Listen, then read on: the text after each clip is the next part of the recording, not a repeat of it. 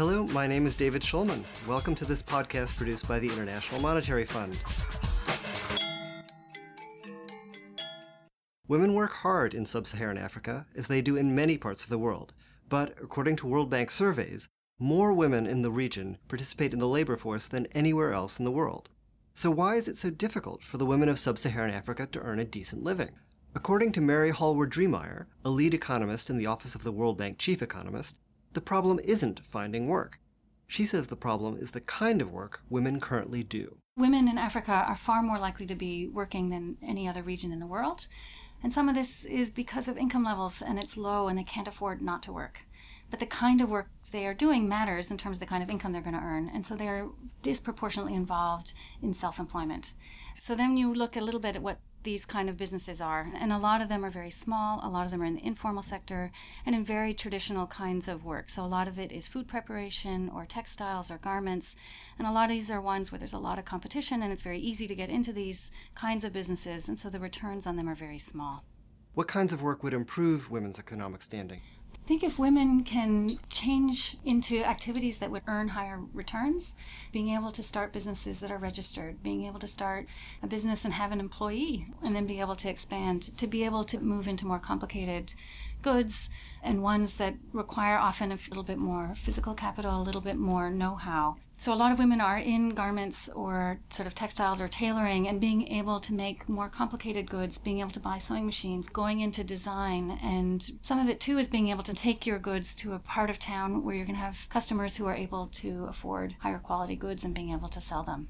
And so, where did this discovery of this trend really come from for you? You can certainly see it. You, you can walk around. You see lots of women who are traders, lots of women running small stalls on the sides of the streets, etc. I mean, you can clearly see they're very active, and you can see that they're active in a lot of small businesses.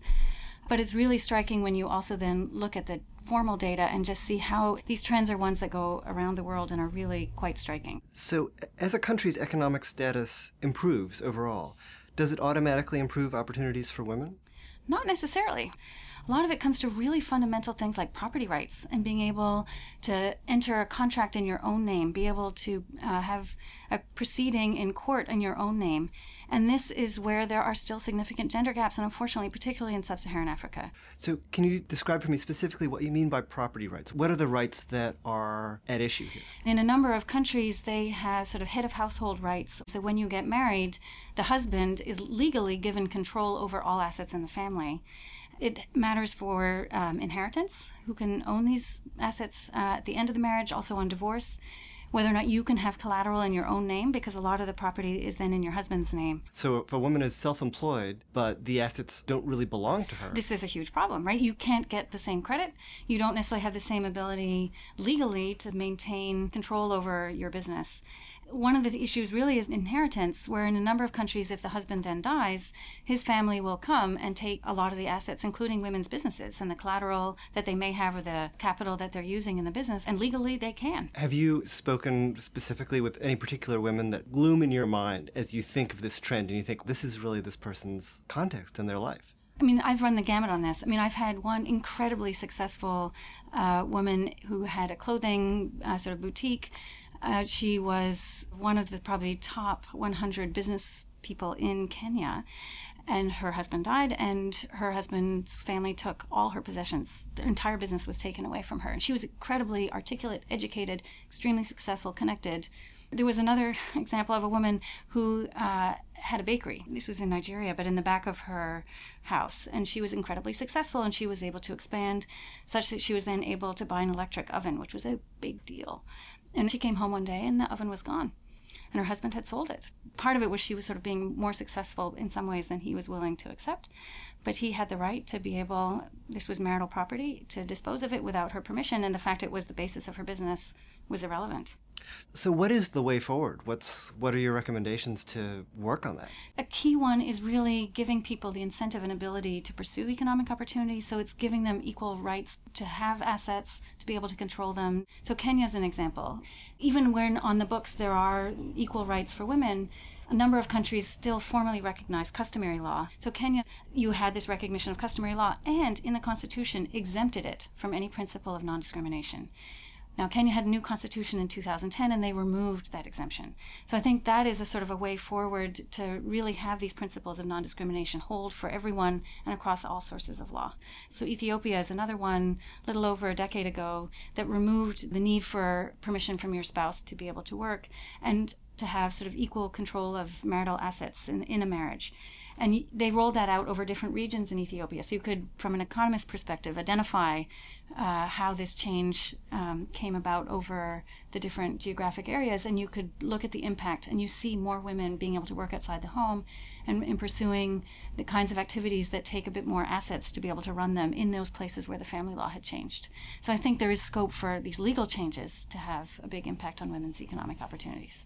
I'm curious about the impact of education. What impact does that have on women's economic status in sub Saharan Africa? Education is critical, and this is actually something that has been improving over time. But there's both sort of a level and a gap effect. Women aren't, and younger girls um, are going to school more, but in many countries it's still low and often at half the rates that boys are. So this is something that then has sort of lifelong impact. Basic education and schooling is really critical uh, but it's also very strongly related to and being able to make this leap into being an employer. And beyond just sort of basic education is really critical on management training and sort of financial literacy. And this is something where women who have that kind of training are as successful in running larger and more productive firms, but they're less likely to get that training. If you could pick a single change for women in sub Saharan Africa, what would you like to see? The biggest change is really encouraging more women to start different kinds of businesses. It's it's very difficult to transition into a different kind of business than what you started in. Is there a single reform that can change it? No, it's it's a set of different things, but some of it is expectations, some of it is role models, some of it is making assets available to younger women to be able to start different kinds of businesses.